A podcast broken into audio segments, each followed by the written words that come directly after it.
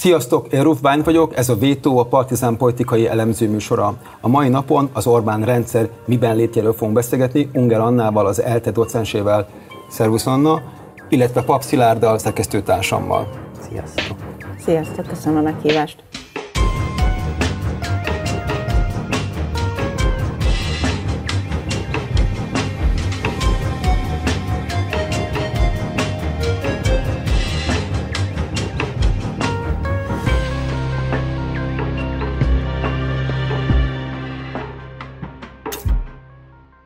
Köszönjük, hogy itt vagy, Anna. Nekem igazából három ilyen fő kérdésem van. Az egyik az az, hogy az Orbán rendszer rendszere, a másik, hogyha rendszer leváltható-e választásokon, illetve hogyha leváltható igen vagy nem, mi a tendő igen és mi a tendő nem kérdésébe.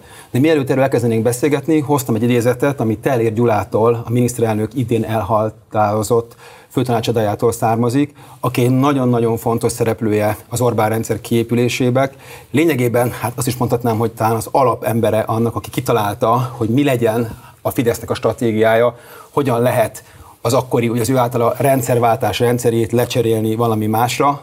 Ettől fog idézni. Ez egy 2009-es előadás, ami a nagyvilág folyóiratban jelent meg, és a következőképpen hangzik közösség nélküli masszából ismét önálló történelemmel, kultúrával rendelkező, saját érdekű, autonóm közösségé, nemzetté váljon a rejtett háborúban a neoliberális ellenfelet minden fronton, család, iskola, generáció, közösségek, médiumok, kultúrintézmények, nyilvánosság, közérdek és nemzetérdek, nemzeteszme, történelem, alkotmány, gazdasági morál, erős közmorál, a közösség szakalítása, történelem, egyházak.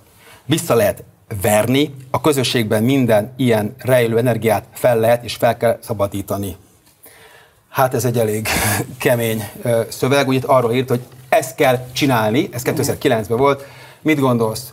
Mit gondolsz erről, mit gondolsz Teller Gyuláról, és hogy mi a helyzet ebben a kérdésben? Hát, hogy, akkor vissza az eredetihez, hogy ez rendszer, ez egyértelműen egy rendszer. Ez egy önálló politikai rendszeré vált, sokféle elnevezése lehetséges. Ugye mitől rendszer valami az, hogy belső szabályszerűségek ismételten műk, felfedezhetőek működtetik, belső törvényszerűségei vannak. Az Orbán rendszer szerintem 18-ra egy konszolidált beállt rendszerré vált. A konszolidáltat abban az értelemben használom, hogy mindenki, mindenki, minden releváns szereplő elfogadta, hogy ez a keretrendszer, ebben lehet mozogni, és 22-re az is nyilvánvaló lehet, hogy nincs érdemben olyan szereplő, aki nem mondja, hogy meg akarja változtatni, hanem hajlandó tenni azért bármilyen módon, és majd erre később visszatérhetünk, hogy ez megváltozzon. Tehát ez egy konszolidált rendszer, és ugye amikor azt mondom, hogy 14-18, ugye a politikatudomány mindig azt szokta mondani, hogy az első választás az egy alapozó választás, ott még bármi lehet, ez az Orbánnál a 14. Uh-huh. Hiszen az volt a tesztje annak a rendszernek, amit ők 10, 11, 12, 13-ban, ugye attól függ, hogy mi, milyen közjogi átalakításokat nézünk, megcsináltak. 14 és 18 között volt mondjuk így a begyakorlása ennek a rendszernek, és 18-ban és aztán 19-ben is nagyjából eldőlt, hogy mik a keretek, és mi az, amin belül lehet mozogni, és hogy nincsen olyan releváns rendszerellenes szereplő, aki a kétharmadból ki tudja őket billenteni, ami nagyon-nagyon fontos lenne. Ugye a tellér, és hát nem csak tellér, hanem ugye mostanában Orbán is ugye előveszi Gramsit, tellér nem nevezte nevén, de ugye a hegemon pozícióról beszélnek gyakran. A hegemon pozíció az a konszolidáció alapja. Ebből a szempontból senki nem tudja most ki billenteni Orbánt. Ebből, és szerintem amit Tellér mond az az, ugye ez a Nemzeti, Együtt, ez a Nemzeti Együttműködés nyilatkozat, azt hiszem ez volt a neve, ugye abban van nevesítve a rendszerváltás zavaros két évtizede, amit a Tellér ugye azt mondja, hogy ez is volt egyfajta rendszer, mindenféle negatív jelzőkkel felruházza, ami szétverte a közösséget, tönkretette a gazdaságot.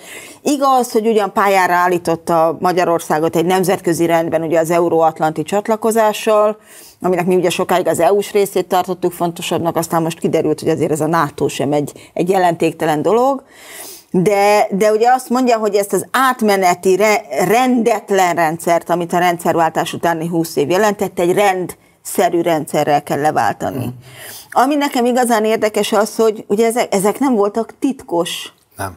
Tehát ezt lehetett tudni, lehetett sejteni. 2009, amit én olvastam. 2009, 2008, 2007-ben nagyon sok olyan írás jelent meg baloldalról, jobboldalról, hát a liberális oldalról kevésbé, ami azt mondja, hogy vessünk számot azzal, hogy mi történt itt 89-90 óta, tanuljunk belőle, és próbáljuk meg egy kicsit csiszolni, vagy korrigálni a hibákat.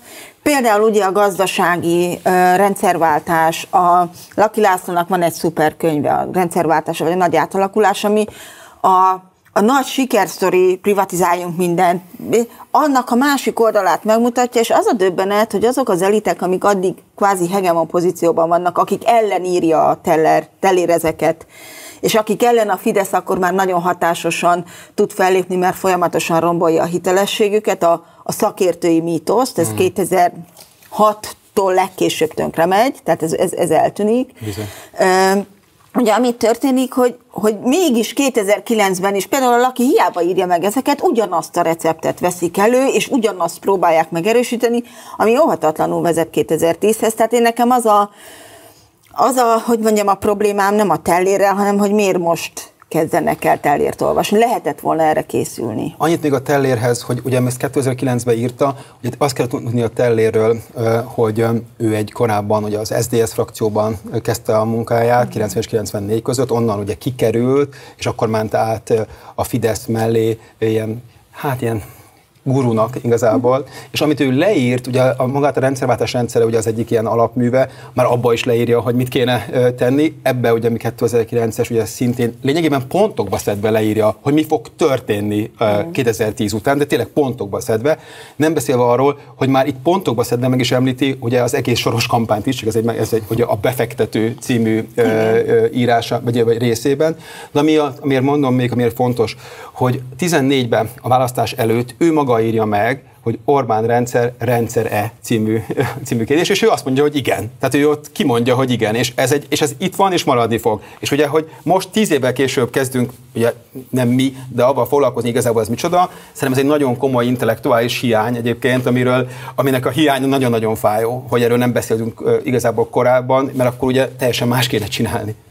Nem, az is jó, hogy így egyrészt, hogy tellére, meg hogy, meg hogy mondod ezt a 2010 előtti, tehát a rendszerváltás utáni, nem tudom, politikai, gazdasági, mhm. társadalmi átalakulásoknak az árnyoldalát, mert hogy ö, szerintem hajlamos a, hajlamosak vagyunk ö, az ellenzéki nyilvánosságban is, meg a, az ellenzéki politikai elit is, hajlamos úgy tekinteni erre az egész Orbán rendszerre, mint ami valami így ki van szakítva a, a hogy mondjam, a történelem folyásából. Tehát az van, hogy itt folyik a normális ügymenet, aztán jönnek ezek a nem tudom én ilyen populisták. populisták, vagy jönnek ezek az ilyen skrupulusok nélküli politikai vállalkozók, akik eltérítik ezt a dolgot, félreviszik egy vakvágányra, felfüggesztődik a normál történelmi idő, itt ebbe a szörnyűségbe akkor így valahogy tengődünk, de aztán automatikusan, ha ők eltűnnek, akkor ez így automatikusan vissza fog billenni. És ez a fajta optikai csalódás, ez pont azt teszi lehetetlenné, hogy egyrészt elszámoljunk azzal, hogy a, a, a rendszerváltás utáni húsz évnek a nem tudom én válságai, ellentmondásai, ö, ö, ö, jellegzetességei hogyan alakították ki a mozgásteret, amiben aztán az Orbánék elkezdik felépíteni a saját rendszerüket, de azt is, hogy egyébként az Orbán rendszer maga is rendelkezik a saját válságaival, ellentmondásaival, egy csomó mindennel, amit figyelembe kell venni ahhoz, hogy tovább lehessen lépni, vagy, vagy újra lehessen demokratizálni a rendszert. Tehát, hogy szerintem ez, ez, ez nagyon fontos, de másrészt az is érdekes, hogy nagyon sok uh, rendszerdefiníció születik, ami nagyon fontos, hogy hogy jól lássunk, tehát hogy tisztán lássunk, szofisztikált elméletalkotás legyen, viták legyenek a, a különböző csoportok között, de hogy ennek a sok elméletalkotásnak ez is a, hogy mondjam, a nyilvánosságban van egy ilyen funkciója, hogy így ilyen exotikussá teszi ezt az egész nert, tehát amikor ilyen ötszavas, nem tudom, defektív, diffúzan defektív valaminek neve, diffúzan defektív, nem tudom én, demokrácia, mm. akkor, akkor szóval az egy valamilyen exotikusnak tűnik, és hogy ide össze is gyűjtöttük, elkészítettünk egy grafikát, amin összegyűjtöttük az összes ilyen rezsim definíciót, van rengeteg, van mond, az ilyen nagyon tudományos terminus technikusokban működő,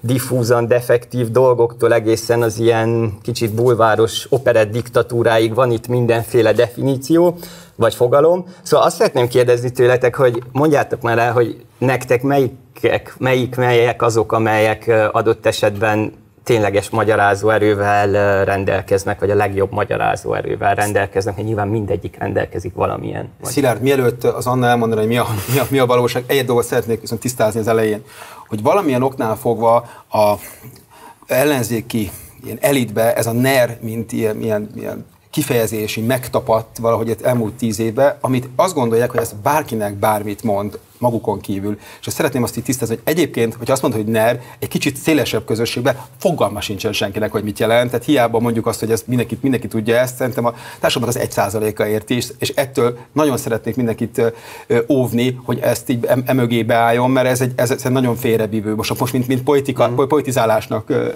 az értelmében mondom. Bocsánat, most ezt Jó, de akkor menjünk vissza ezekhez egy kicsit. Ne, ne, én innen fogom folytatni, Szuper. mert ez azért fontos, mert ez azt, azt is mutatja, hogy miközben ebben a hogy mondjuk így médiatérben a nerezés uh-huh. az egy ilyen pejoratív kifejezést akar, még ezt sem sikerült átvinni. Hát nem. Tehát, hogy próbáltak neki egy brandet adni, ami egy üres Senki kifejező lett. Én ugye sokáig magamban egyébként HSR-nek hívtam, ez ugye a büntetés végrehajtásban a hosszú idejű speciális rezsim, ami ugye a, a nagyon hosszú idejű, tényleg a tényleges életfogytiglan, meg ezeknek a ezeknek az elítélteknek a, a fogvatartási körülményeit és, és, és rendszerét mutatja. A rengeteg leírás közül, ami itt van, én nagyon régóta a választási autokrácia kifejezést használom. Mit jelent ez? Mondd el, próbálj meg elmagyarázni, uh-huh. hogy akkor ezek a szavakat értjük, csak hogy a hallgató meg a néző is értse, mit, mit, ezen mit tesz. Ugye választási, és, választási autokrácia az egy olyan politikai rendszer, ami nem demokrácia, tehát ezért hívjuk autokráciának. Nem azért autokrácia, mert véres diktatúra, hanem mert nem demokrácia, és azért választási, mert manipulált választásokkal, nem demokratikus választásokkal termeli folyamatosan újra a saját politikai hatalmát a hatalmon lévő. Ez azt jelenti, hogy látszatra olyan, mint egy mondjuk így liberális demokrácia, megvannak az intézmények, az alkotmánybíróság, a jegybank, a kúria, a bírósági rendszer, van parlament, van önkormányzat, Azonban, ha egyel mögé nézünk ennek a homlokzatnak, akkor azt látjuk, mint a belvárosi házak, ahol kint még megvan a homlokzat, de belül felújították és szétverték az egészet, hogy Azért az intézmények papíron függetlenek, de vagy ha hatásköreiket csökkentették nagyon, mint például az önkormányzatoknak, kiüresítették lényegében az önkormányzatokat, a, a választások nagyon sok szinten, és ennek van egy fantasztikusan érdekes irodalma, manipuláltak, nem úgy manipuláltak, ahogy a putyini választások, hogy dobáljuk a az urnába kilószámra szavazatokat, hanem szó, sokkal szofisztikáltabb módon, hogy már a végeredmény eleve az legyen, amit mi szeretnénk, és ne kelljen extra szavazólapokkal, kék cédulával elcsalni az egészet, illetve e, ami a legfontosabb eleme, hogy mindig abszolút hatalma van annak, aki ugye ezt az egész rendszert kialakította, játékelméleti szempontból ezt úgy hívjuk, hogy szuverén játékos, mert olyan hatalma, hatalommal rendelkezik, amivel folyamatosan újra tudja írni a szabályokat, tehát a játéktér körülményeit ő uralja, ő lesz a bíró is, aki elmondja, hogy ez tisztességes, és közben versenyző is. És ebben, ugye ebben a helyzetben az ellenzék egy mindenkori kényszerhelyzetbe kerül, mert azt gondolja, hogy mégiscsak az a békés út, az a békés út a változtatásra, hogyha választásokon próbálunk meg hatalmat szerezni, tehát ott van egy dilemma, hogy elinduljak-e a választáson, amivel legitimálom a rendszert magát, hiszen azt mondom, hogy jó, hát akkor megpróbálok így pozícióhoz jutni, majd mikor ez nyilvánvalóan nem sikerül, hiszen minden arra van finom hangolva, hogy te ne nyerjél. Sőt, arra van finom hangolva, hogy az én szuverén pozícióm, esetünkben ugye egy kétharmados többség mindig meglegyen, ehhez az utolsó pillanatig hozzá lehet igazítani bármit, tavaly is csiszolták ugye még a választási törvényeket, és hogyha az még mindig nem elég, akkor majd lesz bíróság, aki azt mondja, ezt akkor így mégse lehet. Tehát megvan az egész rendszer úgy összerakva, hogy minden fogaskerék illeszkedik, ezért az ellenzék vagy azt mondja, hogy elindulok, akkor az van, hogy legitimálom, nem fogok nyerni, mit tudok utána csinálni, vagy egyszer meg lehetne próbálni ezt, hogy nem indulok el, és megnézem, hogy mi történik akkor. Hogyha nem adom ehhez azt a látszatot, ami a legfontosabb egy választási autokráciának, hogy van ellenzék. És az ellenzékkel szemben nyertem. Ezt értem is világos, csak hogy ugye, amit te mondasz, ennek az érzete nagyon kevés embernek van meg. Ha, hogy ha, amit te mondasz, hogy az azt jelenti, hogy akkor igazából ez egy, ez egy színjáték, a választás egy színjáték, mert, mert eleve le van játszva, nem úgy van lejátszva, hogy nem úgy, csal, nem úgy csalnak benne, hogy mm-hmm. vasárnap csalnak a választások, hanem, hanem addig szinte mindent ők irányítanak. De ha nem érzik az emberek ezt, a, egy ellenzéki választó se érzi ezt, akkor mit tudsz mondani nekik annak az embernek, aki mondjuk abban a faluban, ahol a Fidesz 80%-ra nyer, de van 20%-nyi ellenzéki szavazó, és az az 20% ellenzéki szavazó várja azt, hogy valaki beszéljen hozzá, valaki reményt adjon neki, valaki azt mondta, hogy igen, a te, amit te gondolsz a világról, az valid, és egyszer csak majd mi fogunk téged képviselni, és tudsz majd nyerni. Mi a nyerés ebben a kérdésben? Vagy ha uh-huh. azt mondod, hogy nem lehet nyerni szerinted, mert hogy választáson nem lehet őket leváltani, akkor az azt jelenti, hogy ez egy, egy ilyen önmaga farkába harapó kígyó, nem? Hogy nincs ebből kiút, nincs ebből menekülés. De van. Mert az a 20 százal, tehát egyrészt én vitatkozom azzal az állítással, hogy ezt nem érzékelik a magyar választók. Ugye van három tömb, nem két tömb van. Van egy fideszes tömb, aki azt gondolja a világ igazságának, hogy Orbán Viktor van hatalmon. Van egy ellenzéki tömb, ez nagyjából, legyünk jó indulatúak, legyen egy harmad, szerintem nincs annyi, de legyen egy harmad, aki azt gondolja, hogy borzalmas és igazságtalan és elviselhetetlen, hogy Orbán Viktor van hatalmon, és nagyon sok problémája van ezzel a 8-10 ellenzéki szereplővel, de azt mondja, hogy hát akkor legyen inkább más, mint az Orbán, és én azt gondolom, hogy nem feltétlen ez a mondjuk így jó indulaton két millió ember, nem feltétlen büszkén, boldogan, szeretettel szavaz ezekre, hanem jobb hiány, de ott van egy harmadik tömb, aki azt mondja, hogy ez, ez az egész tőlünk kívül van. Hm. És amikor megnézed pont az önkormányzati adatokat, hogy azért nagyon sok helyen van olyan, hogy nem indókét jelölt. Hm. Hát bocsánat, az pont azt üzeni, hogy nincs értelme, hogy ez egy színjáték. Hm. Nincs értelme. Én azt gondolom, hogy a magyar választók nagy része lehet, hogy nem ezzel a definícióval, de tudomásul vette azt, hogy oké, okay, akkor ez egy ilyen rendszer, itt Orbán Viktor kormányoz, és Orbán Viktor emberei kormányoznak helyben, meg fogjuk nézni az önkormányzati szinten, mi fog történni, fél év múlva látni fogjuk.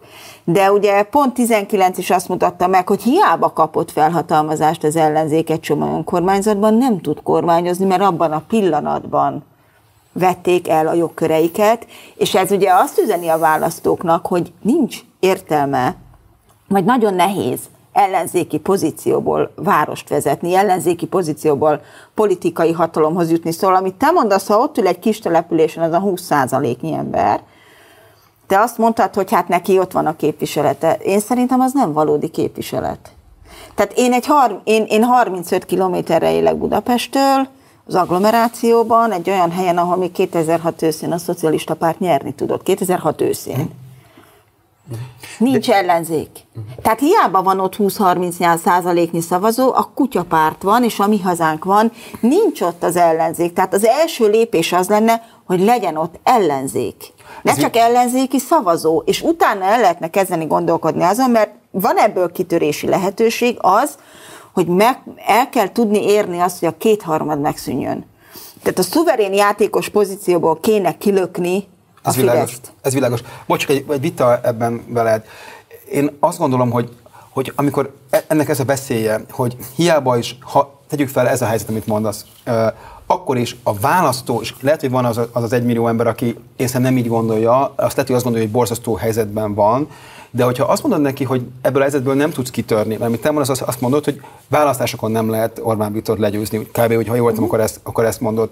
Én ebben nagyon vitatkoznék, tehát én azt gondolom, hogy le lehet, és le is kell, mert másképpen nem nagyon lehet majd leváltani, és abban is nincsen, szerintem teljesen igazad, hogy hát vitatkoznék veled, hogy, hogy nincsen értelme mondjuk polgármesternek lenni.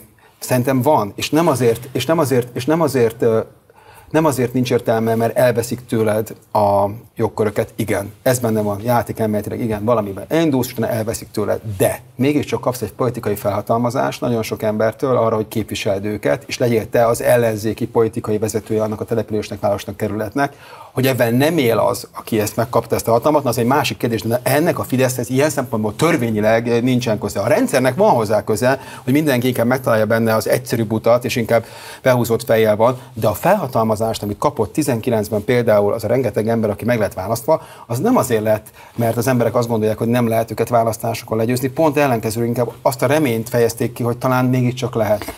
Szerintem nincs köztünk akkora vita, mint amit te gondolsz, mert én azt mondom, hogy mi történt. Ja, jó, oké, okay, ezt Tehát ez, történt, ez, ez, igen, ez a, jelenleg ez az üzenet. Ja, ez, jelenleg ez, ez, így, ez így az igaz. üzenet, hogy nincs értelme. És így én igaz. azt gondolom, hogy de lenne értelme, uh-huh. hogyha most nagyon egyszerűen, és tudom, hogy unják, de hogyha tényleg elkezdenéni azt a normális politikai munkát, ami nem a választások előtt egy-két hónappal jelenik meg, mint most elkezdtek, hiten fölébredtek, hogy majd lesz itt tavasszal két választás, de most sem politikai munkát végzik. Tehát, a, tehát a, aznak a 20%-nak nyilván lenne elvárása. A kérdés az, hogy miért nincs ott erre a keresletre a kínálat. Hmm. És miért gondolják azt, hogy a kínálat az, hogy a választás előtt két hónappal elmegyünk oda, és azt mondjuk, hogy akkor most szavaz rám az előválasztáson, azt se tudod, hogy ki vagyok, de szavaz rám, vagy akkor most én vagyok az esélyes jelölt. A meló nincsen belerakva abban a négy-öt évben, tisztelet a kivételnek, ahol ezt meg lehetne csinálni. Ha ezzel társadalmi láthatóságot és támogatottságot tud szerezni valaki maga mögé, akkor lehet abban a helyzetben, ad abszurdum, hogy azt mondja Orbán Viktornak, nem fog elindulni. Uh-huh.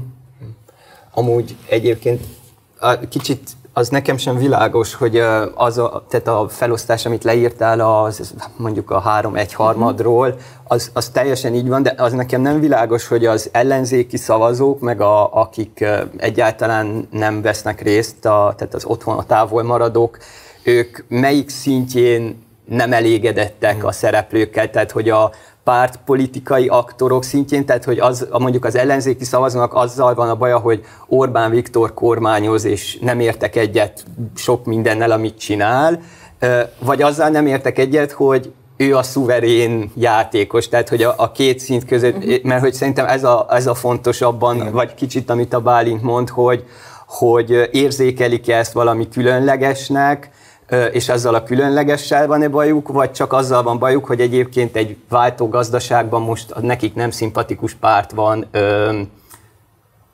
kormányon, a távolmaradóknál meg, hogy mind a két párt, mind a két párt, vagy mind a két oldalt elutasítják ö, ezen a szinten, és nem a, azon a meta szinten, amiről, amiről beszélsz. De hogy akkor az, az abszolút egyetértek, hogy az, a, az ellenzéki politikusok munkája, hogy ezt a akár, akár melyik definíciót is választják, az abból következő politikai következtetéseket, azokat kvázi ö, elmondják, megtanítják, a politikai cselekvésük szerves részévé tegyék, és készültünk egy bejátszóval, arról, hogy hogyan is definiálja az ellenzéki, különböző ellenzéki politikusok a, a, a, az Orbán rendszert, és akkor nézzük meg ezt a bejátszót, aztán pedig térjünk vissza a különböző stratégiákra, amik következhetnek ebből, illetve amiket alkalmaznak a, konkrétan az ellenzéki pártok. Egy olyan pályán kell versenyezni, amely pálya erősen lejt az egyik irányba. Az ellenzéki pártokat a pártállami számvevőszékkel, az ellenzéki képviselőket pedig kövérelvtársal akarja ö, kivéreztetni. Hát ennyit a, a, a szabad választásokról, meg a több pártrendszerről. Egy biztos, hogy azt látom, hogy ez az Orbáni szabályok szerinti világban Orbánt nem lehet leváltani. A hátulról kiabál, de mit kiabál? Azt nem nagyon lehetett a tévéközvetítésben hallani, és mindenfélét interpretál a sajtó. Egyébként az ATV híradójában jól lehetett hallani. Bevallom, azt kiabáltam, hogy diktátor vagy és ezzel csak az igazságot mondom el. Csak diktátorok fenyegetik az ellenzéket. Ez az icike, picike kis diktátor, ez meg az egészet ellopta. Ki kell mondani, hogy az alaptörvény az alkotmány ellenes. Azért, mert egy Fidesz egy párt kizárólagos hatalmára tör. Az, ami Magyarországon történik, az a pártállam kiépítése, ami még a Fideszes alaptörvény szellemiségének sem felel meg. Vissza kell bontani. Az pedig, aki a, a magyar kormány idő előtti leváltását ígérgeti, az hazudik. Az, hogy az ember egy demokráciában él, vagy diktatúrában él, és nem akarok szemantikai vitát folytatni, én diktatúrának nevezem ezt a rendszert. Igen, szóval, hogy nagyon mindegy, sok szintje van ennek a dolognak. Nekem mindenképp a kedvencem az, hogy diktatúrában általában ilyen pajkosan mosolyogva szoktuk mondani, ez egy diktatúra. De hogy Szóval, hogy azt, az lenne az első kérdésem, hogy igazából ez a fajta demokrácia versus diktatúra, hogy ami a legtöbb megszólalásból visszajön erről, erről mit érdemes gondolni?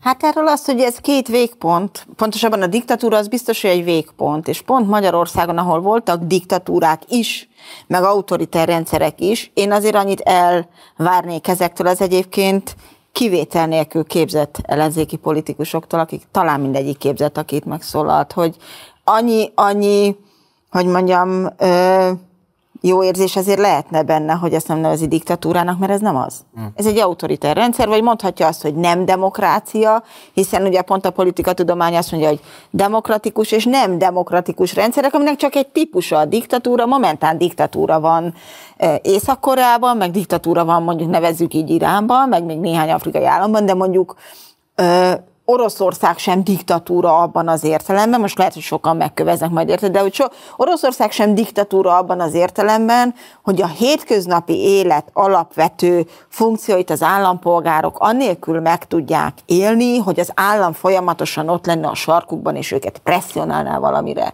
Tehát én ezt hogy mondjam, én ezt egyfelől egy túlzó, másfelől egy teljesen kontraproduktív összeállításnak tartom, amit hallunk, mert olyan nincsen, hogy Na, diktatúrában mosolygok a stúdióban, hogy én vagyok az ellenzék. A diktatúrának az a lényegi vonás, hogy nincs érdemben ellenzék. Egy autoritár rendszerben már lehet.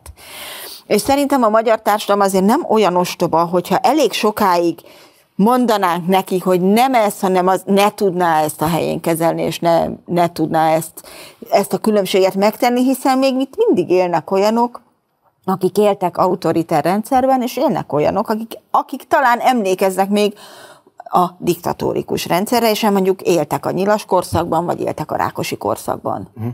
Tehát, hogy szerintem ezt el lehetne el lehetne mesélni, én ezért ezt mindegyiket egy, egy tényleg, és hát azért ezt mutatja is szerintem, a, a, mutatják a jelen közállapotok, hogy ezzel a magyar társadalom nem azonosul. Amit te kérdeztél, hogy a vála, az ellenzéki választó meg tudja ezt tenni, én azt gondolom, hogy ez, ez nem egy ilyen, vagy ezt gondolja mindegyik, vagy azt gondolja mindegyik, hanem egy sokkal komplexebb kép, ami az ellenzéken is kirajzolódik.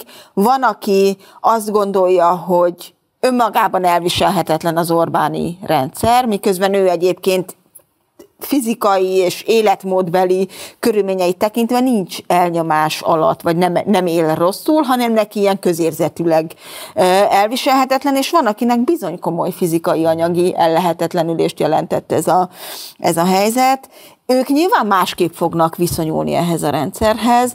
Én nekem az az érdekes, hogy az ellenzéki pártok, mintha most elkezdenék egy picit ezt valahogy megzenésíteni, hogy hát akkor nem mindenkinek ugyanúgy rossz, vagy hát akkor hogyan tekintsünk a rendszerre, de, de aztán amikor eljön a választás ideje, akkor mindig az a mondás, hogy most ezzel minden foglalkozzunk, hanem, hanem akkor most fogjunk össze, mert akkor most megdöntjük. És én ezért mondom azt, hogy ebből a szempontból ez egy hazug ígéret, hogy mi majd most meg fogjuk dönteni, mert a 19-es választás azt mutatta meg, hogy igen, hatalomra tudsz kerülni, de kormányozni nagyon nehezen fogsz tudni, és ez egy két lépcsős folyamat. Uh-huh. Választás nyerni, és utána átvenni a kormányzáshoz való hatalmat, abban a rendszer nagyon sok akadályt fog létesíteni, hiszen ez kiolvasható az alkotmányban, az alaptörvényből, és ezt sokan meg is írták, hogy miért lenne nehéz kormányozni, ha nem Orbán Viktor a miniszterelnök.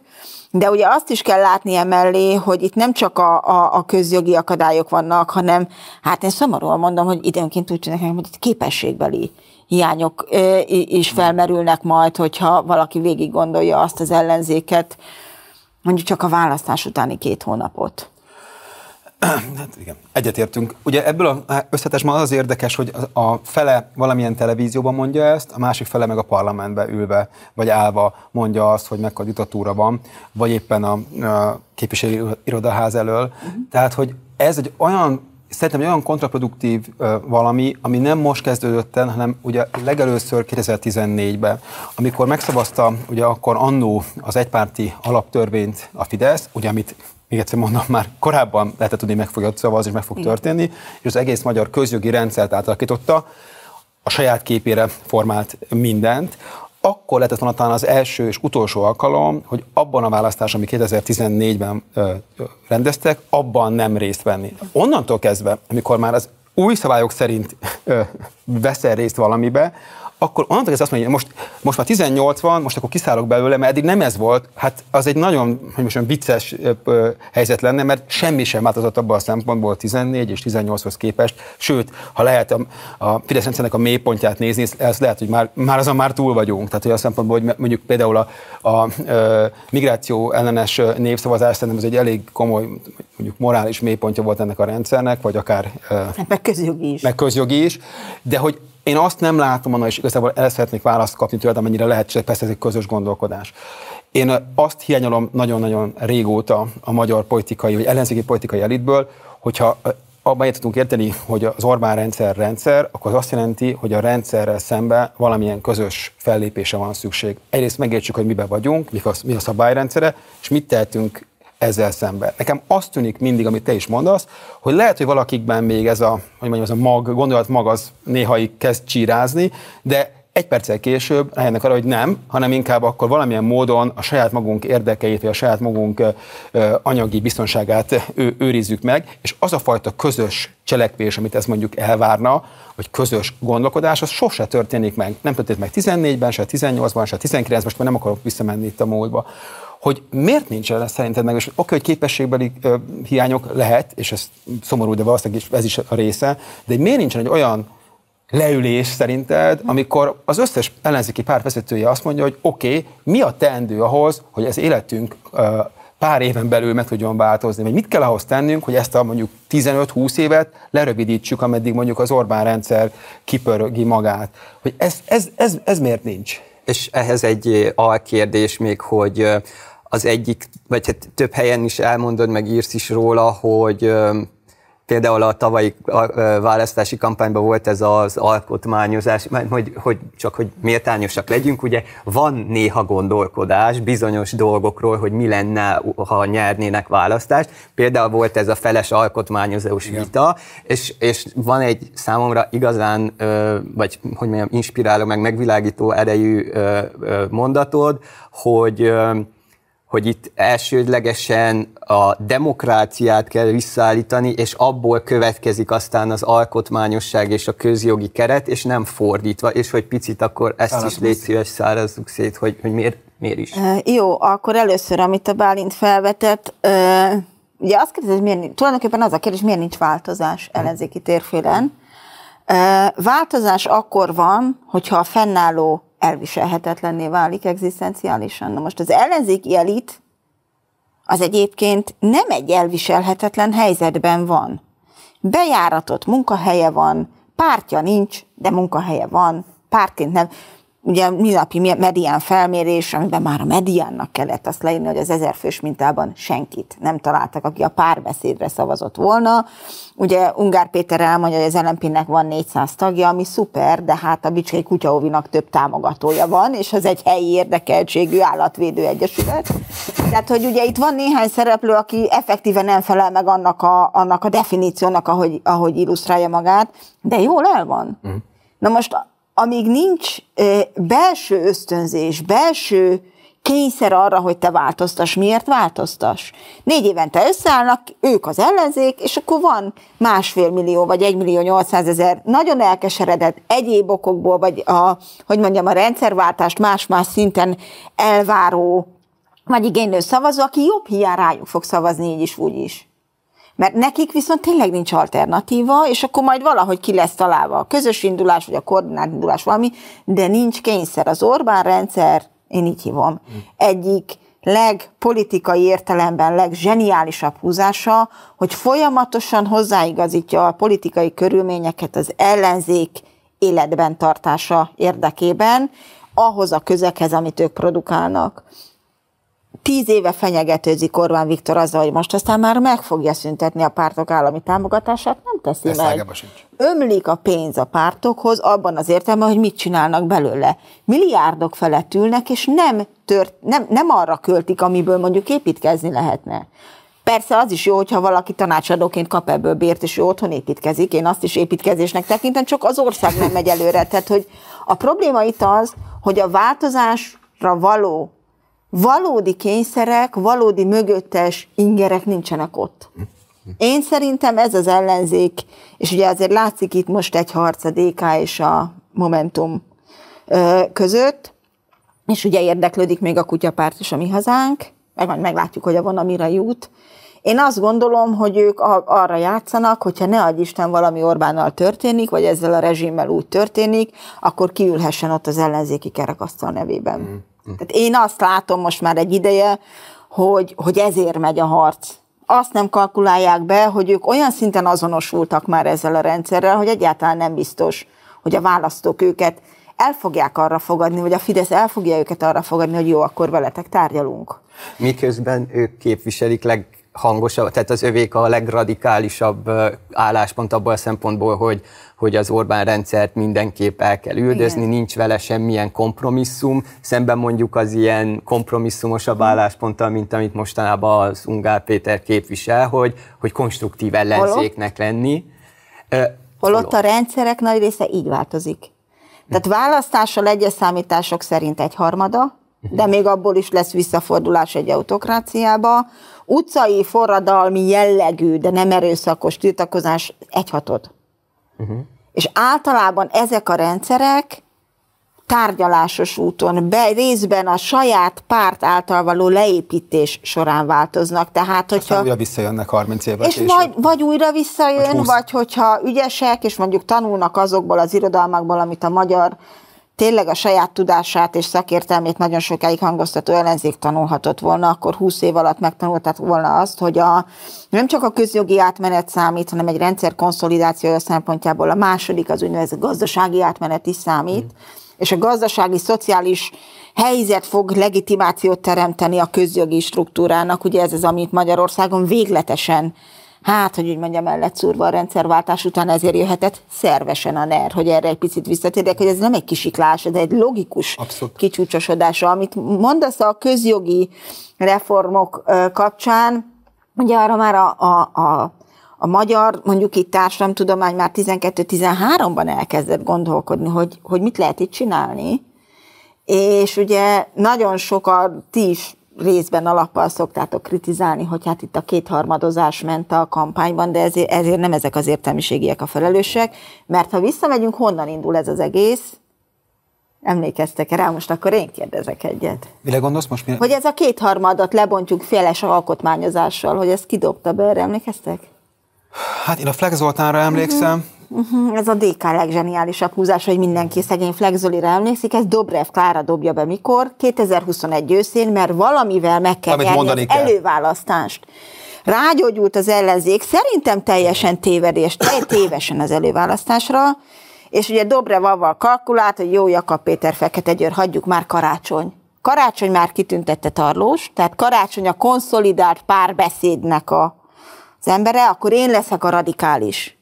Mert az előválasztás ugye mindig arról szól, hogy elmegy a tábornak a radikálisabb része. Dobrev Klára, rá lehet keresni, csókoltatom a kétharmadot. Ő kezdi el kiszedni, hogy hát itt a Vörös Imre miket ír, hát a Fleck miket. És ő dobja be, és a DK kezdi el az előválasztás tétjévé tenni azt, hogy ki elég bátor ahhoz, hogy neki menjen a Fidesznek. Lezajlik az előválasztás, az ellenzék eltűnik két hónapra, és bármikor szerintem ez nagyjából úgy történt, hogy mentek a sajtósokhoz a megkeresések, hogy na mi van az ellenzékkel, van közjogi munkacsoportunk, és akkor majd a Fleck nyilatkozik.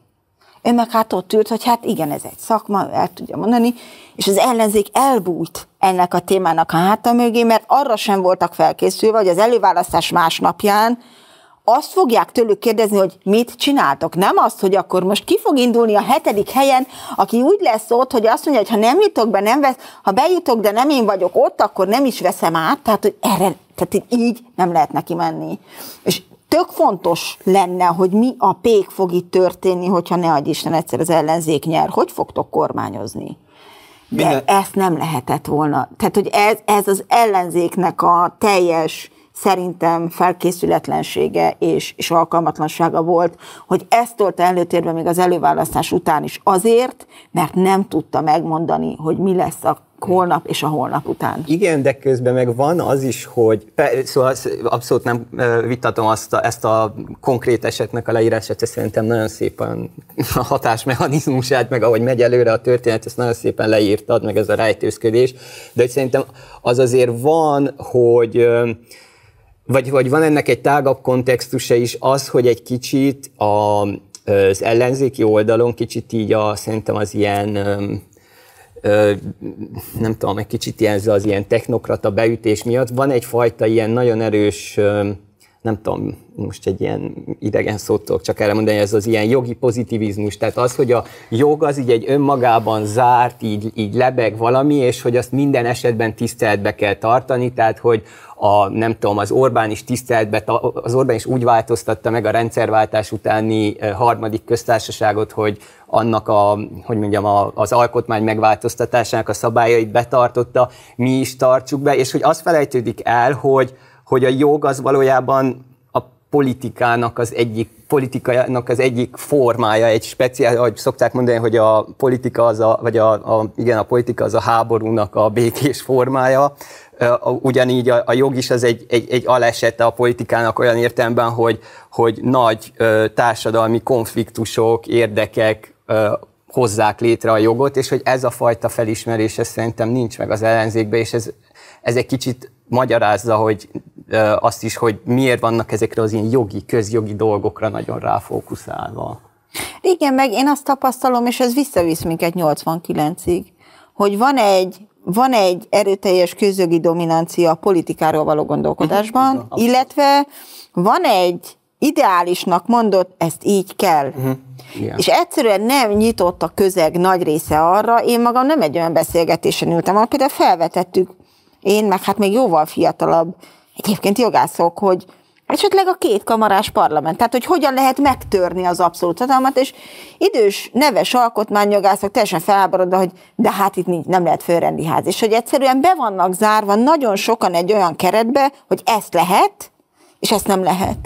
És nem lehet gondolkodni arra, hogy de mi van akkor, hogyha mondjuk több népszavazás, hogy egy szívemnek kedves dolgot mondjak, vagy, vagy nem tudom én, régiók létrehozatala, vagy ne is egy föderatívabb állam. És akkor lehet mondani, hogy mi nem vagyunk olyan nagyok, mint a németek, de az osztrákok se olyan nagyok, és egy föderatív állam. Tehát, hogy egyszerűen van egy, tehát csúnyán akarom mondani, egy, egy közjogi korlátoltság a magyar közbeszédben, és akkor ha ezzel ellen egy kicsit mész, vagy megpróbálod kinyitni, hogy de hát lehetne másképp is, miért nem gondolkodunk erről, akkor, akkor egy az, hogy te szakmaiatlan vagy. Engem párszor kiosztottak neves újságírók, hogy hát nézegessem az alkotmánytan könyvet, mondta, jó, oké, abban le van írva, hogy most mi van, de hát attól még lehet más.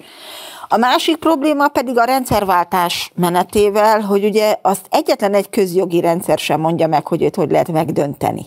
Hogy hogy lehet egy másikat csinálni belőle. Azt mondja meg, hogy hogy lehet megreformálni. Az Orbán ügyesen azt csinálta, hogy egy reform, kvázi reform leple alatt egy új rendszert hozott létre. Nem, nem megváltozt, tehát hogy mondjam, nem módosította az előzőt, hanem teljesen megváltoztatta. És most az a kérdés, hogy lesz-e elég erős az ellenzék valamikor ahhoz, hogy ugyanezt meg tudja csinálni, vagy legalább rákényszerítse arra, hogy néhány alapvető ponton megváltoztassa a jelenlegi rendszerét.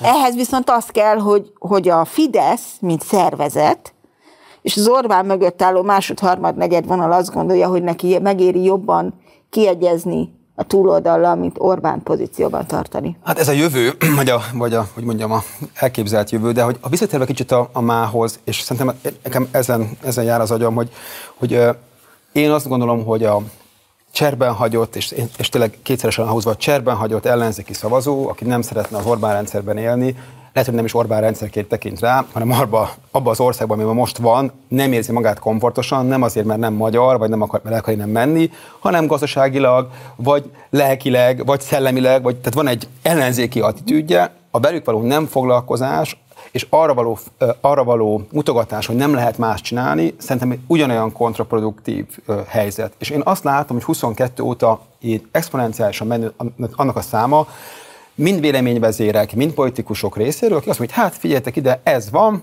ki kell ülni, hogy mit, mit csinált, azt nem tudom, ki kell ülni, aztán majd valami meg fog változni. De ezt, és amit mondtál, hogy persze az ellenzékeit köszöni jól van, egzisztenciálisan semmi bajuk nincsen, de akiket képviselniük kéne, azok nincsenek jól.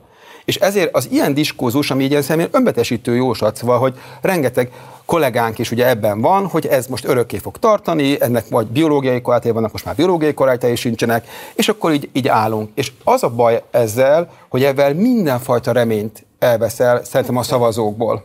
Mindenfajta reményt. És az, olyan fajta apátia uralkodik szerintem az ellenzéki térfelen, ami persze a legjobb Orbán Viktornak és az ő rendszerének, mert lényegében azt üzenet, hogy mi itt vagyunk és örökre itt fogunk maradni, és azt keresem, azt keresünk itt a vétóba is, hogy ezt, ezt miért fogadjuk el adottságnak, és miért nem mondjuk azt, hogy figyeljetek ide, az Orbán rendszer így működik, egy evolúciós folyamaton keresztül megy át, volt egy közjogi és egy ilyen, hogy mondjam, telléri indulása, és onnantól kezdve ő is így, hogy mondjam, folyamatosan változik, elfoglalja a médiát, elfoglal mindent, de ehhez, ezzel szembe azért vannak szavazók, még úgy is, hogy képzeljétek el, ugye, ugye ez, a, ez a különleges, amit te is mondtál állapot, hogy 22-ben mégis azért a mi hazánkkal együtt, mert azért ők is a mi hazánk szavazói is ellenzéki szavazók, mert a Fideszre szavaztak volna, azért két milliónyi ember még ebben a elképesztő bagázsa is leadta a szavazatát. Tehát elment vasárnap, és még ebből a teljesítmény mellett is rájuk szavazott. Hogy tudod őket életben tartani abból a szempontból, hogy van értelme a politikai munkának, van értelme a politikai létezésnek, és, és ugye ez a kérdés itt, és én azt gondolom, hogy minden ilyen hosszú beszélgetés arról, most nem, nem magunkról beszélek, hanem arról, hogy nem lehet semmi se csinálni, az egyre jobban az apátiát gerjeszti, és egyre jobban a, a Orbán Viktornak. És ezért kérdezem én, és ezért járunk mindig abban, hogy, hogy van-e hogy Orbán Viktor rendszere rendszere, mert ha rendszer, akkor ugye azt mondjuk, hogy akkor másképp kell akkor működnünk a másik oldalnak, mint hogy eddig működtünk. Ugye? Igen. Tehát, hogy ezt így, így, így, ezt így jó, jól látom. Uh-huh. És ennek a belátása, és ennek a hiánya, az két dolog miatt lehet, szerintem, hogy nincsen ez. És ugye akkor ha válaszolok saját magamra. Az egyik az az, hogy valakik nem akarják belátni, mert egyszerűen nincs szükségük a belátásra, én emellett vagyok, vagy pedig egy ennyire hülyék, de én azért ezt, hogy mondjam, ezt nem akarom ezt inkább mondani. Tehát, hogy szerintem nincsen igazából ö, ö, má, ö, másik út. Mert ugye tizen, hát most már 13. éve vagyunk benne, nem fog ez a dolog így megváltozni, az egészen biztos, de akkor mégis szerinted mi lenne az első lépés, amit mondjuk egy, a politikai elitnek, egy, kettő pedig a, meg a szavazóknak kéne csinálni, hogy valamit elinduljunk egyel előbbre a megoldás, vagy legalábbis a megoldási út felé? Hát a szavazóknak biztos, hogy sokkal több és feszesebb elvárással kéne lenni az ellenzék felé, és nem bedőlni azoknak a, hát mondjuk így ámításoknak, amik ugye mikor, milyen pozícióban vannak, azt szerint hangoztatják. Választás előtt van az a, most nem foglalkozunk semmivel, a klasszikus kedvenc, hogy ennek nem most van itt az ideje, és szavaz ránk. Igaz, hogy borzasztóan dolgoztunk eddig, de szavaz ránk. És utána, amikor ugye elkezdődik az egymással való húzakodása mindenféle pozíciókon, és ilyen közpolitikai dolgokra, aminek semmi értelme a parlamentben, úgyse tudják ezeket elfogadtatni, még vitanap, ez a kedvencük volt egy időben, hogy akkor legyen vitanap, Igen. Mint hogy ez meg, megszólít, vagy ennek lenne bármilyen cselekvési helyben, tehát a választóhoz közel cselekvési jelentősége, akkor megjön az, hogy jó, hát mi többfélék vagyunk, és azt tessék elfogadni, hogy a politika természete ilyen. De hát ha rendkívüli helyzet van, és most aztán mindent egy lapra, akkor nincsen. Nem mondhatod másnap azt, hogy ja, hogy ennek vége van. És én azt gondolom, hogy a, a pártok, hozzá slamposították, vagy hozzászoktatták a, a szűkebb, aktívabb választói közegüket ahhoz, hogy hát mi csak ennyit tudunk. És sokkal kényelmesebb mindenkinek ö, marogni, ugye van ennek neve, kliktivizmnek hívják, aláírtam a petíciót, jaj de jó. Mint mondjuk oda menni a helyi önkormányzati képviselőhöz, egy ellenzéki képviselőhöz, vagy egy parlamenthez, és megkezdeni, hogy figyelj, nem dolgozol? Hmm. Tehát hogy lehet az, hogy téged megválasztottak, és mi az elmúlt, nem tudom, másfél-két évben nem láttunk egy megyei jogú városban eljönni beszélgetni. Tehát, hogy, hogy kéne, hogy, hogy valami fajta elvárás legyen. Ha már eljátszuk a képviseleti demokráciát mi ellenzékiek, akkor kéne, hogy elvárásunk legyen a képviselet felé. És most vissza fogok lőni, amit majd mondják, hogy ez ilyen Orbánista logika, de ugye ezt nem 2010 óta írtotta ki az ellenzék a választókból, hanem 89 után szisztematikusan, és a Csigó Péternek erről szuper írásai vannak, amiben elmondja, hogy hogyan jön létre ez a rendkívül elitista politika felfogás, hogy mi majd tudjuk, a politika az egy technokrata dolog, ezt kell csinálni, és te meg majd, te meg majd négy évente szavaz ránk. Ha 20-22 évig erre szocializálsz egy közeget, akkor utána nagyon nehéz ebből egy kicsit visszápozni, és ez egyébként nagyon kényelmesé teszi az ellenzék életét, mert a saját szűkebb bázisának sincsen elvárása felé. Azt látjuk, hogy nagyon kevesen gondolják azt az ellenzéki térfélen például, hogy pártagságot kéne vállalniuk. Tehát ezek a pártok még a saját szavazóiknak sem vonzók. Hmm. Akkor lehet, hogy választói oldalról azon kéne gondolkodni, hogy mit tudok én csinálni lépjek be, ugye a Momentumnak volt egy nagyobb belépési hulláma, aztán úgy tudom, de hát nincsenek erőivetes adatok, hogy aztán volt egy lemorzsolódás nyilván a, a olimpia sikere után azért ez fölment, aztán lement. De hogy, hogy ezt a fajta választói kultúrát, ugye én nem fogom tudni innen, vagy nem tudom én az írásaimból belerakni a szavazókba, nem is tudom számon kérni rajtuk, mert közben van egy életük. Hogy az ellenzéki egyébként igen jól megfizetett elit ez, ezzel miért nem foglalkozik, Hát erre azt tudom mondani, hogy nyilván az ő fejükben van a képviseletről valami, ami szerintem köze nincs ahhoz, amit a modern 21. századi politika csinálás kéne, hogy jelentsen, és amit látunk, hogy időre, időre felnő valaki, aki ennek mondjuk így kihívója vagy kritikusa lesz, és aztán azt szépen bedarálja. Ez a közeg a következő parlamenti választásnál, amikor elkezdődik a hogyan fogjunk össze, abban a pillanatban bedarálódik, és ezért minden ilyen kihívót az ellenzék maga le tud csitítani, miközben a, a dolog titka tényleg az lenne, hogy egy, hát most akkor megyek vissza, bár ezt nem nagyon szeretem, mert a magyar ellenzék is mindig azt gondolja innovációnak, hogy csinál valamit, ami egyszer 87-ben vagy 92-ben bejött, és akkor, akkor csodálkozik, hogy ez nem jön be, tehát ez valójában nem innováció, de hogy, hogy a Magyar Demokrata Fórum. Ami minden településen ott volt, és a GMK-zó autószerelő, meg a tanár ott ült egy körbe, és elkezdett beszélgetni, ami ugye részben szintén a cserbenhagyásból jött, hogy úgy érezték, hogy a pártállam az már semmilyen módon nem képviseli őket, közegük nem volt, hát akkor kezdjük el. Lehet, hogy létrejön egy ilyen, lehet, hogy nem. Lehet, hogy... Tehát vannak országok, ahol ez apátia évtizedekig tud tartani. Én, én most egy picit magamra vettem, vagy mondtál, hogy hát akkor ha ezt üzenjük, én, én azt tudom üzenni a polgároknak, hogy mindig van körülöttük valamit csinálni, tehát Pilis Marót példája megmutatja, hogy lehet szerveződni, részben a szikra is azt mutatja, hogy lehet, bár szerintem nekik nagyon rosszat tesz a parlament, mert elhiteti velük, hogy ez így megcsinálható lesz, és a, nem látom, nem tudom, hogy, hogy zajlik-e tovább a munka. És hát ugye a, a DK példája is ezt mutatja, hogy lehetne helyben politizálni, és lehetne megpróbálni a szavazóimat, legalább a saját szavazóimnak kínálni valamit. De hát ez meló. Na, hát igen, szóval szerintem első lépésnek abszolút, tehát az, hogy ugye az az mondás az ellenzéknek, hogy egy diktatúrában, de akkor most használjuk a helyesebben, hogy egy nem demokráciában élünk, Viszont az ellenzék úgy nagy totálban nem gondol semmit arról, hogy mi lenne a demokrácia. Mi a demokrácia? Amiről ők gondolnak és beszélnek dolgokat, az a liberális alkotmányosság keretei. Alkotmány, a választási rendszer, a mit tudom, az, hogy népképviselet és a népi részvétel, azok ugye nem ez, az egy másik, az nem a, a, az alkotmányosság, és hogy valójában itt visszük magunk után ezt a 90, vagy visszcipeljük a hátunkon ezt az ilyen ö, ö, 90-es évekbeli vagy rendszerváltás kori, és ez nem egy magyar, ez egy globális dolog, hogy ugye, és ez egy, egy régi gondolkodási iskola amúgy, hogy a, a népnek annak valójában ilyen hangulatai vannak, ami mindig változik, meg így mindig sokszor uh, hülyeséget gondol és hülyeséget akar, és ezért kellenek ezek a, a liberális alkotmányosság eszközei, amelyek valamilyen módon ezt mediálják, mérséklik, uh, mederbe állítják, és így tovább. Csak hogyha csak a medrekre és ezekre gondolunk, de az, hogy mi, mit fog, mi fog benne folyni, mi a népi akarat, azt hogyan tudjuk a, a, a demokratikus részvételre, hogyan építünk fel olyan pártokat, amik nem kiágyazódottak a társadalomban, nem ilyen káder, kádereknek funkciókat szerző valamik, hanem van kapcsolatuk a társadalommal, akkor a demokráciáról kéne valamit gondolni, és mondjuk szemben azzal a fajta képviseleti elvel, ami az Orbáni, ugye az, hogy én vagyok a népvezér, ti pedig választáson adtok nekem egy Bianco csekket, legitimáltok, hogy akármit, kvázi akármit csinálhatok.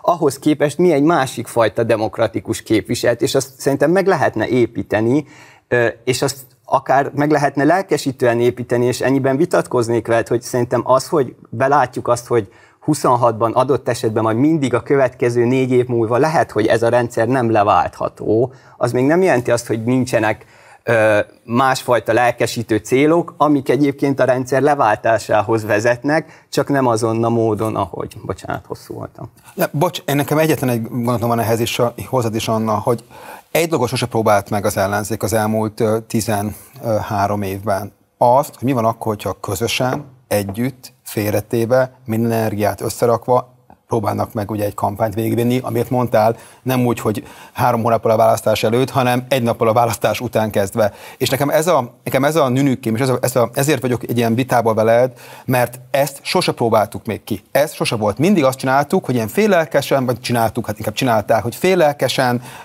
egymást az asztal az rúgdosva, kéziféget fogva, közben arról beszélve, hogy igazából nem is kéne elindulni, vagy, amikor, vagy úgyse fogunk tudni nyerni. Szóval sose volt még arra precedens, hogy mi van akkor, hogyha a rendszerrel szemben rendszerszerűen lépünk fel. És én itt van nekem a, a, a hogy mondjam, a vitám azokkal az emberek, akik ülnek, például sok ilyen politikus van, most a politikusok is vannak, akik azt mondják, hogy egyszer Orbán Viktor rendszere leválthatatlan, ezért elindulok a választásom. Ez az egyik típus, ugye ez, ez nem is olyan kevés, most éppen ez zajlik, a videóban, akik voltak benne, Simon Gábor kivételével, ugye a többiek azért mégiscsak aktívan politizálnak, és mindegyik el fog indulni valamilyen választáson. A másik típusú meg azt mondja, hogy hát igen, ebbe kell lennem, ugye ez az LMP-nek a gondolata, most akkor majd itt kitalálom, amit mondtam, majd hát én fog tudni ülni majd a rendszer váltó asztalnál, és akkor majd tovább tud menni a családi biznisz. De hogy, de hogy én szerintem ezek a, ezek a viták szerintem csak abban tudnak a nézőknek segíteni, hogy kell dolgozni nekik is sajnos ebben a, ebben a helyzetben. Nem elég az, hogy majd megoldja majd, a, majd az ellenzéki politikai elit, mert láthatóan nem oldja meg. És, és a, a vétónak az egyik szellemi ilyen alapja az az, hogy segítsünk, próbáljuk abban segíteni, hogy hogyan tudunk előbb, előbb, előbbre lépni. És tehát a Szilárd mond, demokrácia, gondolkodás ugyanilyen fontos. Tehát ebben ugye az az ajánlat, hogy majd leváltjuk 50%-kal az alkotmányt, azt szerintem még a stúdióban ülők se értették, hogy mit akarnak, mit akarnak mondani. Nem az, hogy a választók, mert egy választónak ez hol, mikor fontos az, hogy akkor milyen felhatalmazási rendelettel fogjuk majd megszüntetni a, az Orbán rendszernek a, a, a jogszabályi dolgait. Szóval olyanokról beszéltek, amik tényleg a, a, a nonsens és a teljes, teljes őrületnek a, a lépései. De utolsó kérdésként azt szeretném tőletek kérdezni mindkettőtöknek, hogy szerintetek hogyha egy, ha egy tudatos választó van, és most ez egy provokatív kérdés, akkor ő neki az lenne most a mondásunk, vagy neki az lenne a mondás, hogy ne menj el 24 júniusában szavazni a helyhatósági választáson, meg az európai parlamenti választáson, mert nincsen értelme, vagy, vagy, vagy mit kell neki tennie, hogyha valaki úgy, úgy, úgy tehát üzenni akar, és, és szeretné mutatni, hogy, hogy ő létezik, és, és van problémája? Uh-huh. Um Hú, de sok minden van, nem baj, ha egy icipicit még visszamegyek? Bármire. Mert uh, ugye mit, mit, és ez részben arra is, hogy mit kell tenni. Én azt gondolom, hogy a tudatos választónak nem júniusban lesz csak dolga, hanem amikor ugye ez egy ilyen kedvelt toposz az ellenzéki nyilvánosságban, hogy a Fidesz szavazók egy, ezt hogy tűrik, akkor egyszer kérdezzük meg, hogy a ti szavazóitok ezt hogy tűrik. És akkor ne, most akkor egy ideig ne azzal foglalkozunk, hogy a Fidesz szavazó miért nem kéri számon a Fideszen, hanem próbáljuk meg ellenzéki szavazóként mi megtalálni azokat az eszközöket, hogy számon kérjük rajtatok. Ugye kétszer volt lehetőség, vagy volt bennem legalábbis valami fajta remény, hogy itt változtatni lehet. Az egyik 15 februárja, amikor elmúlt a kétharmad, mm. és azt, a, azt az elképesztően fontos, hogy mondjuk egy időkaput egyszerűen nem használta ki az akkori ellenzék arra, hogy akkor most van az a helyzet, hogy ki tudtuk venni a kezéből az abszolút hatalmat. Választáson ment el a kétharmad. És választáson, két egyéni választókerületben, és soha többet ezt nem sikerült ugye megjátszani. És egyébként azt gondolom, hogy most már az Orbán azt is tudja, hogy mi történik akkor, ha nincs kétharmad, akkor is meg lehet oldani, hogy legyen. Mert akkor nem volt elég ügyes az ellenzék ahhoz, hogy avval éljen a parlamentben, ahol kellett volna. Akkor is megoldotta, bocsánat. Meg, hát ezt mondom, hogy, hogy, hogy hagyta az ellenzék, hogy megoldja. A másik pedig 18 tavasza, amikor a választás után egy olyan társadalmi felháborodás, és ezt lehetett látni az utcákon, amit használni kellett volna. És én ezzel nem azt mondom, hogy ilyen vérvörös lángokba kellett volna borítani Budapestet, hanem azt a rendkívül csalódott, dühös tömeget használni kellett volna tudni. Az eltűnt. És onnantól kezdve ez az ellenzék nekem minden egyes alkalommal, minden megmozdulásával azt üzeni, hogy nem érti, hogy mi a feladata, pedig csak meg kéne nézni, hogy más mit csinált. Például a koordinált, amit te mondasz, hogy együtt, abban kell valami koordináció. Az nem a választások előtt három hónappal kezdődik, hanem a választások után egy hónappal. Mi a 106 egyéni választókerület, ki van ott, ki fog oda menni, hiszen ezt meg lehet tanulni a britektől, ahol a Labour akkor nyer, hogyha koordinál a liberális demokratákkal, és megnézik, hogy ki hol erős. Tehát, hogy ezek mind elérhető információk lennének, és vannak Magyarországon okos emberek, akik ezt tudják.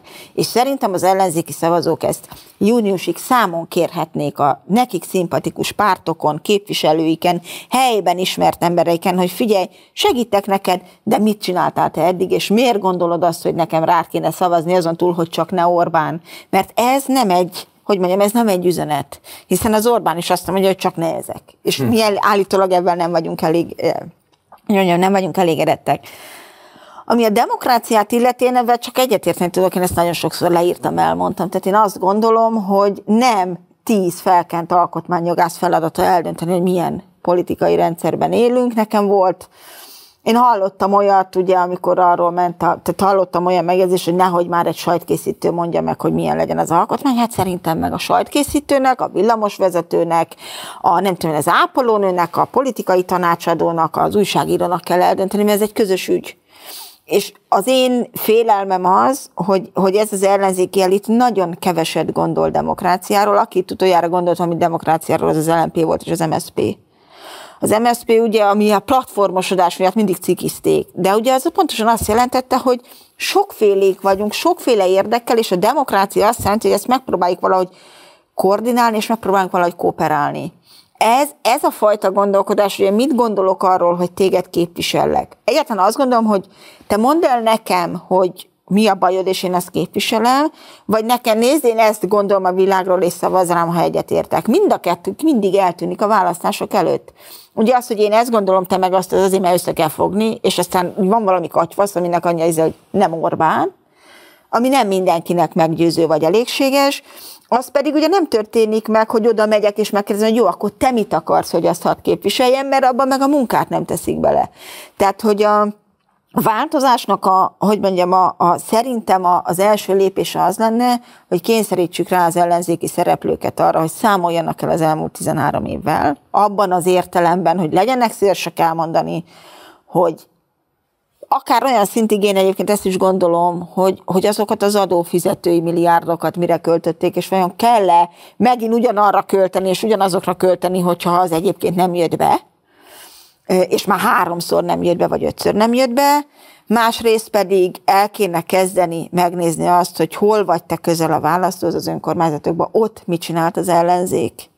Az Orbáni rendszer átalakító lépések egyik legfontosabbja mi volt 2010 nyarán?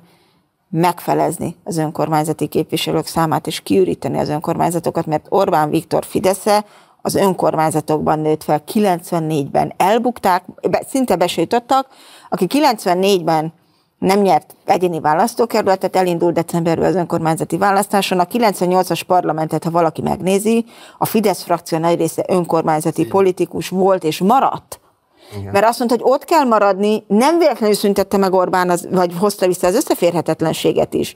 Tehát azt kéne látni, hogy a magyar politika fő szintere az ellenzék számára nem az országos politika kéne, hogy legyen, hanem az önkormányzati politika kéne, hogy legyen, mert onnan tudok kinőni, onnan tudok egy hálózattal előjönni, most nem kezdek bele, amit ti májt ragoztatok pár, szóval hogy ez 19 óta miért nem történt meg, de lehetnek még elvárásaink, és a, a jó hír az, hogy én azt látom, hogy iszonyú káderhiány van az ellenzéki oldalon.